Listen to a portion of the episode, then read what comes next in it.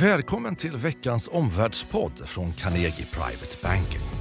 Omvärldsstrategerna Helena Haraldsson och Henrik von Sydow belyser tre händelser inom makro och politik som påverkar de finansiella marknaderna. Torsdag 12 september, klockan är 18.50. Vi spelar in live på Carnegie efter börsen, Regeringsgatan 56, mitt i Stockholms finansdistrikt. Det är hundrade avsnittet av Omvärldspodden. Ja, faktiskt, till och med. Oj, här hör man. Applåder för det. Eh, vi kommer som vanligt ge eh, tre analyser på 10 minuter. Vi kommer tala om det som har utpekats som marknadens viktigaste hösthändelse, ECB-beskedet idag. Eh, vi kommer prata konjunkturen framåt och sist pratar vi om Brexit-läget, vägarna fram till 31 oktober. Och naturligtvis då vad, vad det här betyder för dig som privatinvesterare. Mycket välkomna till Omvärldspodden. Eh, Helena, eh, om vi startar med eh, beskedet idag då från Frankfurt. Mm. Det var ju stor spänning inför beskedet, uppspelat, inte minst av ECB-ledamöterna själva. Vad mm. överraskade dig i Draghis beslut idag? Ja, det blev ju ingen big bang eller bomb. Det var en väldigt pytteliten reaktion på börsen. Eh, vi såg först en glädje faktiskt i valutor eller en svagare euro. Vi såg glädje i räntor och vi såg lite olika sektormönster. Men sen vände det faktiskt tillbaka. Men det de gjorde är att de stimulerar mer. Det lovade de i juli och nu gjorde de det. Eh, det som var en liten besvikelse var att de bara sänkte 10 punkter, så nu har man minus en halv procent som ränta. Många hade hoppats på lite mer. Det glada var ju då att de, som du uttryckte tidigare, fortsätter ösa ut pengar i ekonomin, det vi kallar för QE, man köper obligationer. Eh, där tog de ett lite lägre belopp än vad de har haft historiskt och vad man hade väntat. Men det var utan deadline. Så, så länge som det behövs. Och vad avgör hur länge det behövs? Inflationen. Den ska upp nära 2 procent.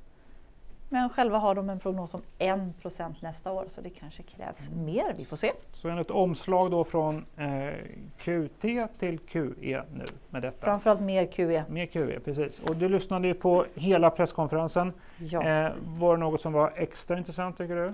Det var det intressanta det som hände på presskonferensen. Eh, det var supertydligt där mm. att han önskar mer finanspolitisk stimulans. Det har han alltid önskat, men han har aldrig sagt det så tydligt. Eh, han pekar på att Japan kombinerade sin lätta penningpolitik med detta. Det tyckte han var klokt. Eh, han pekade på att två tyska institut idag har sagt att det blir recession i Tyskland. Så det är nu det är dags att agera, man kan inte vänta. Eh, sen är det klart, varför han gör de här stimulanserna nu, även om han vill ha hjälp, det är ju för att konjunkturen är svagare. Det är det främsta skälet. Mm. Det andra är att han ser nedsiderisker fortfarande. Och där inkluderar han inte en hård Brexit, som du ska komma tillbaka till, utan det är mer geopolitiskt och handel. Mm. Och det tredje är inflationen. Och det är inte bara vad han tror om inflationen. Han ser att andra aktörer inte längre tror att de når till 2 inflation. Man tror 0 till 1. Mm. Det stör honom, för då är det svårare att uppnå målet. Så han vill liksom få fart på inflationsförväntningarna. Mm. Men han vill ha finanspolitik för han har inte så mycket ammunition kvar. Nej. Det var det intressanta på presskonferensen och det som gjorde att de här trenderna vände. Och säkert ett tema som vi kommer att återkomma till de närmaste ja. åren. Detta med mer eh, finanspolitiska stimulanser när penningpolitiken lite grann har gjort sitt och det kanske inte biter på samma sätt längre. Ja, det är svårt i Europa. USA har mer ammunition. Ja. Kontrast då, eh, ECB-beslutet jämfört med Riksbanksbeslutet förra ja. veckan, svenska Riksbanken. Det känns som att så gott som samtliga riksbanker runt om nu eh, i OECD-området ligger i sänkningsläge. Nu sticker svenska Riksbanken faktiskt ut då, eh, med, med, en fortsatt höjning faktiskt, som man pekar på framåt. Då. Ja, eh, man går emot hela den globala strömmen faktiskt. Svenska Riksbanken går emot strömmen, ja. Eh, ja, eh, han höll fast vid sin tidigare signal att vi ska höja vid årsskiftet eller en bit in i 2020. Eh, och det kan man tycka, det är väl ingen kioskvältare om man ändå säger att räntan bara ska vara 0,2 2021. Mm. Det är ju fortfarande en extrem lågräntemiljö. Men det viktiga var just det här då att han gick åt andra hållet, tvärt emot framförallt ECB. Mm. Som han tidigare nästan rakt ut har sagt att han känner sig tvingad att följa för en liten öppen ekonomi. Mm. Ingves går andra hållet. Den här vändningen mm. har ju varit med oss, kanske då startat en kronförstärkning ja. eh, nu under höststarten här. Eh, vad är bedömningen? Kommer vi se mer av en kronförstärkning under hösten? Mm. Innan jag svarar ja eller nej på det så kan man bara berätta att efter att han tog beslutet att signalera en höjning så kom det väldigt låga inflationssiffror. Så nu misstänker marknaden att han får backa på det här. Han är lite känd för att få backa på beslut. Precis innan Lehman-kraschen fick han backa på en höjning. 2010 innan eurozonskrisen fick han backa på en höjning. Så det återstår att se. Men eh, kronan, ja. Vi tror att kronan kan ha bottnat mot euron. Mm. Eh, och skälen är att man går åt olika håll. ECB stimulerar. Riksbanken har snarare sagt att det finns en större sannolikhet att de höjer. Eh, vi såg hur kronan vände lite svagare än 10,80 för en, två veckor sedan ungefär. Men den har varit ganska intervallhandlad mm. och vi tror att den kanske inte ska bryta igenom det åt det starka men den kan röra sig ner mot 10-20. Mm. Eh, det är ungefär så mycket vi törs säga nu. Mm. Det här särskilt kanske om Brexit får en ordnad lösning. Mm. Men det är intressant som nästan ingen uppmärksammat det är att när Riksbanken kommer med sitt beslut så kommer de med en penningpolitisk rapport.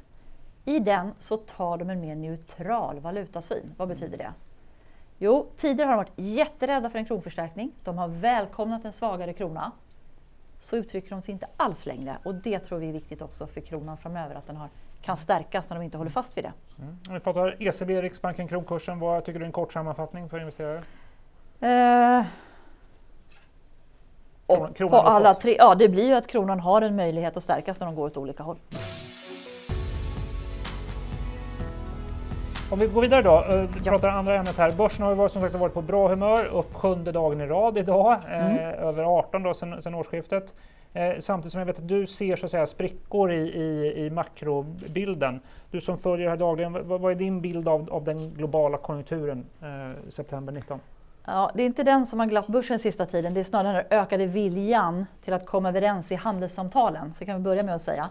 Men det stämmer Henrik, jag är faktiskt oroad för konjunkturen. Eh, jag tycker det är för många svaga industrisignaler. Jag är väldigt oroad för att världshandeln har stagnerat. Den har inte vänt ner, men den har stagnerat. Det här oroar mig. Sen är det klart, en optimist skulle kunna säga så här att ja, men nu får vi stimulanser när vi redan har låg arbetslöshet och fortfarande stark konsumtion och tjänstesektor. Mm. Men då vill jag bara påminna om att räntesänkningar har aldrig varit en garanti för att man undviker recession. Mm. Ingen garanti, tyvärr.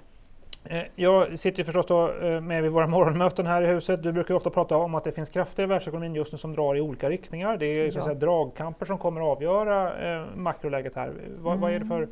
dragkamper? Ja, det är egentligen tre stycken med ganska oviss utgång. Men den första är att industrin bromsar mm.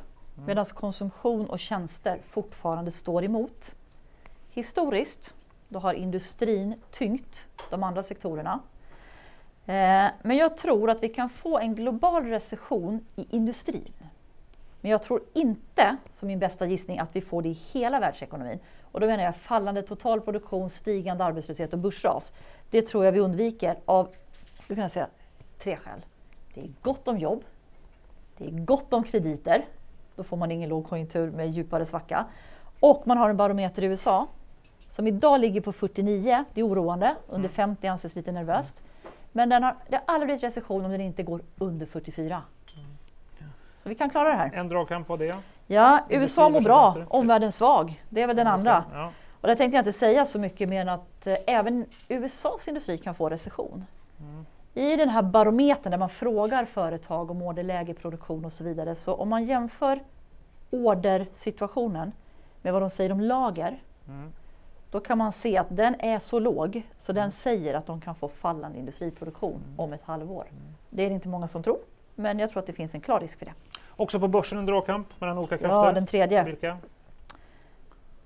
På den glada sidan, räntestödet. Vi hörde ju här, man tar ju hellre Oriflame än schweiziska 30-åringar. Eh, men vi har då, det jag står för, lite oro för konjunktur och vinster.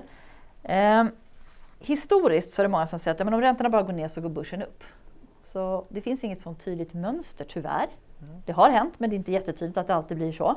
Utan det väldigt viktiga är hur beter sig konjunkturen. Det är klart att det är bättre för börsen om en recession uteblir. Den är liksom glasklar. Mm. Eh, men jag tror att de här låga räntorna till viss del beror på att man tror på lägre tillväxt på lång sikt. Man har inte investerat så mycket, det blir inte så hög produktivitet, lägre tillväxt. Och det här är då en oro för vinsttillväxten i framtiden. Och det jag ser nu, det är ett svagt vinstmomentum när jag tittar på vad analytiker gör. Man sänker fortfarande vinstprognoserna på aggregat. Mm. Så det bekymrar mig lite. Mm. Behöver börsen gå ner? Nej. Om vi slipper en vinstrecession, det finns ju andra sektorer i industrin, mm. om man får en viss vinsttillväxt, då tror jag ändå att vi kan få en hygglig men slagig börsmiljö. Och slagig därför att ibland dominerar räntestödet och ibland dominerar oron. Mm. Med de, här, med de här tre dragkamperna, vad är mm. liksom operativa slutsatsen för en förmögenhetsförvaltare? Hur, hur, agerar vi i våra portföljer nu? Ja, det låter tråkigt att säga att vi har en normal aktievikt. Men det blir lite mer spännande när vi säger att vi har varit väldigt försiktiga. Men efter sommarens ränterally mm. så tog vi vinst i ränteplaceringar och där stod vi. Vad gör vi av de här pengarna? För nu tycker vi liksom, har räntorna gått färdigt. Då köpte vi aktier för dem. Så då blev det normal aktievikt. Mm. Och det känns bra när vi har de här dragkamperna som vi inte vet. Man vill inte missa något, man vill inte vara för exponerad för ett fall.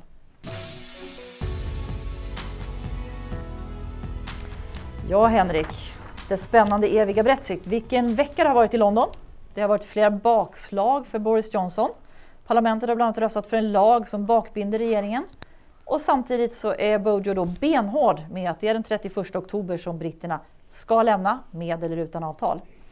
Sen har vi sett Henrik hur pundet har återhämtat sig. Men nu undrar vi vilka vägval och vägval finns nu och fram till den 31 oktober, halloween.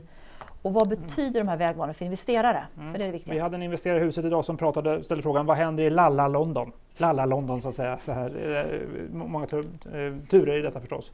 Eh, man kan väl säga så att det finns tre vägval framåt egentligen, eller tre möjliga scenarier. Det första scenariot är att eh, eh, parlamentet ska återsamlas den 14 oktober det är bara dagar före det här toppmötet i Bryssel som är 17-18 oktober. Vid det avtalet, det, går, det, det, ligger, det, det är ett, en möjlighet att Boris Johnson där och den brittiska regeringen mm. faktiskt får ett avtal på plats. Det ska man inte utesluta. Mm. Eh, Boris Johnson åker skytteltrafik nu till eh, Irland för att lösa den här frågan med den irländska gränsen. En vägval det är att man faktiskt sätter ett avtal eh, mm. Eh, och det vore förstås eh, positivt minst sagt för europeiska börser. Absolut. Ett valval. Det andra alternativet är att man misslyckas att nå ett avtal på det här toppmötet i, i, i Bryssel 17-18 eh, eh, eh, oktober. Istället så väljer man att förlänga då deadline för Brexit-utträdet till den 31 januari eh, 2020. Eh, och däremellan har man också sannolikt ett extraval som det pratas om i Storbritannien. Mm. Eh, det där skulle vara en tillfällig lättnad för marknaderna. Samtidigt så finns ju det här avtalslösa utträdet kvar på bordet. Man skjuter ju bara fram det då till, till januari. Du skjuter egentligen fram på osäkerheten så investerare och bolag får leva med en fortsatt osäkerhet, kommer att hålla tillbaka investeringar och, och så vidare. Det tredje alternativet det skulle ju vara då att Storbritannien glider mot det här avtalslösa utträdet eh, sista oktober. Eh, det är ju faktiskt då, även om marknaden nu prisar ner det här en del, eh, så är det ett av alternativen som Bodil faktiskt pekar på. Vi ska lämna den 31 oktober med avtal eller utan, det säger han väldigt tydligt. Han indikerar ju också att han kan tänka sig att sidsteppa eh, så att säga, parlamentets lagstiftning mm. med att hänvisa till folkomröstningen och hänvisa till folket och pröva det här i, i domstol. Boris Johnsons tuffa stil, mm. eh, mycket hårda stil, ger ju honom stöd i opinionen just nu det kan ju så att säga ge honom då råg i ryggen att, att mm. fortsätta den här linjen och spela högt om ett avtalslöst utträde.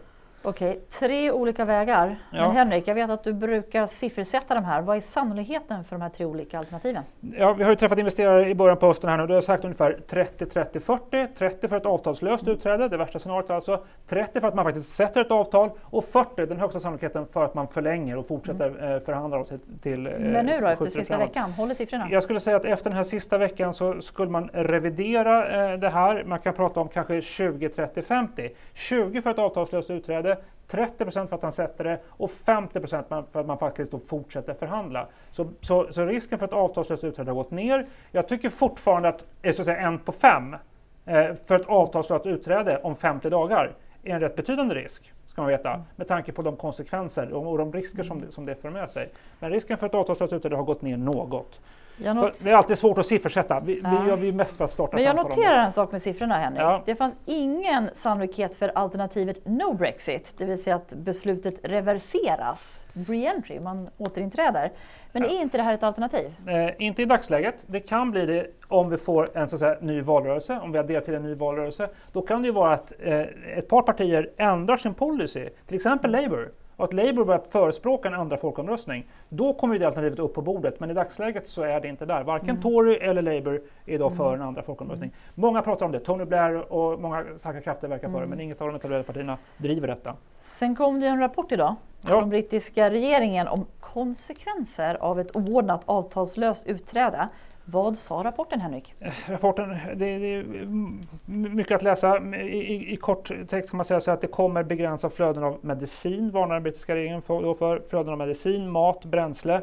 Det kommer bli långa köer och lastbilsköer eh, då i Dover, i brittiska hamnar och så vidare. Det kommer bli en allmän oro på gatorna i Storbritannien som kommer ställa ett större krav på polisinsatser och kanske till och med på militära insatser för att ge polisen möjlighet att svara för En dramatisk för rapport helt enkelt. Det är en dramatisk rapport. Eh, nu är de finansiella konsekvenserna, har vi pratat om tidigare, de är en annan karaktär och också eh, kan bli betydande i detta. Det man nu bråkar om i Storbritannien är ju om den här rapporten då, är det ett värsta scenario eller är det ett basscenario? Eh, politikerna, eh, brexitörerna, säger att det här är ett värsta scenario. Tjänstemännen säger att det är basscenariot. Så att det, det är vad man bråkar om just ja. nu. Men tillbaks till investeringar. Du diskuterar ju Brexit ofta med investerare. Och vilka investeringsmöjligheter finns det i den här röran? Eh, vi, vi har inga direkta eh, case på detta i, här på Carnegie kan jag säga. Man kan väl bara möjligen notera vår chef, chefsinvesterare Brian Cordish, han skrev i vårt senaste nummer av Insikt att, att säga, när pundet har gått ner som tusan får man verkligen säga då förstås om man uttrycker mm. sig slarvigt. Eh, när kommer en klarhet om hur Brexit kommer materialiseras? Så, så, säga, så här, kan pundet verkligen börja snabbt marschera uppåt när vi får en mm. klarhet om vad Brexit faktiskt betyder. Där är vi inte än. Det andra är, jag bara noterar, investerare, noterar, det är en stor Hongkong-familj som gör stora investeringar.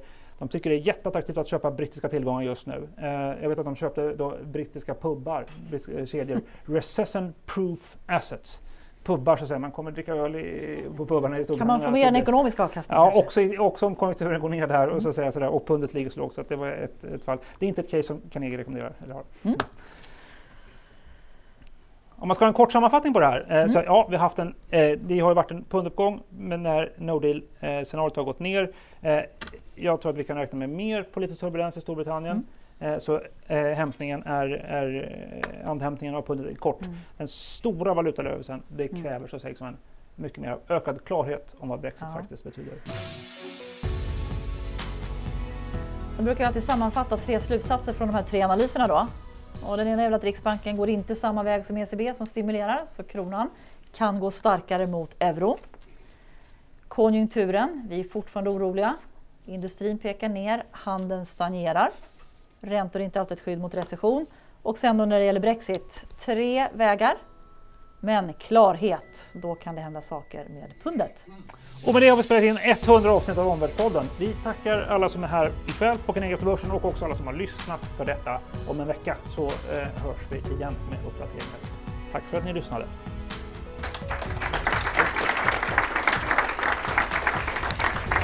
Tack för att du har lyssnat på Omvärldspodden från Carnegie Private Banking. Vill du veta mer om vad som händer i vår omvärld och få aktuella idéer till affärer? Gå då in på www.carnegie.se veckans viktigaste och prenumerera på vårt nyhetsbrev.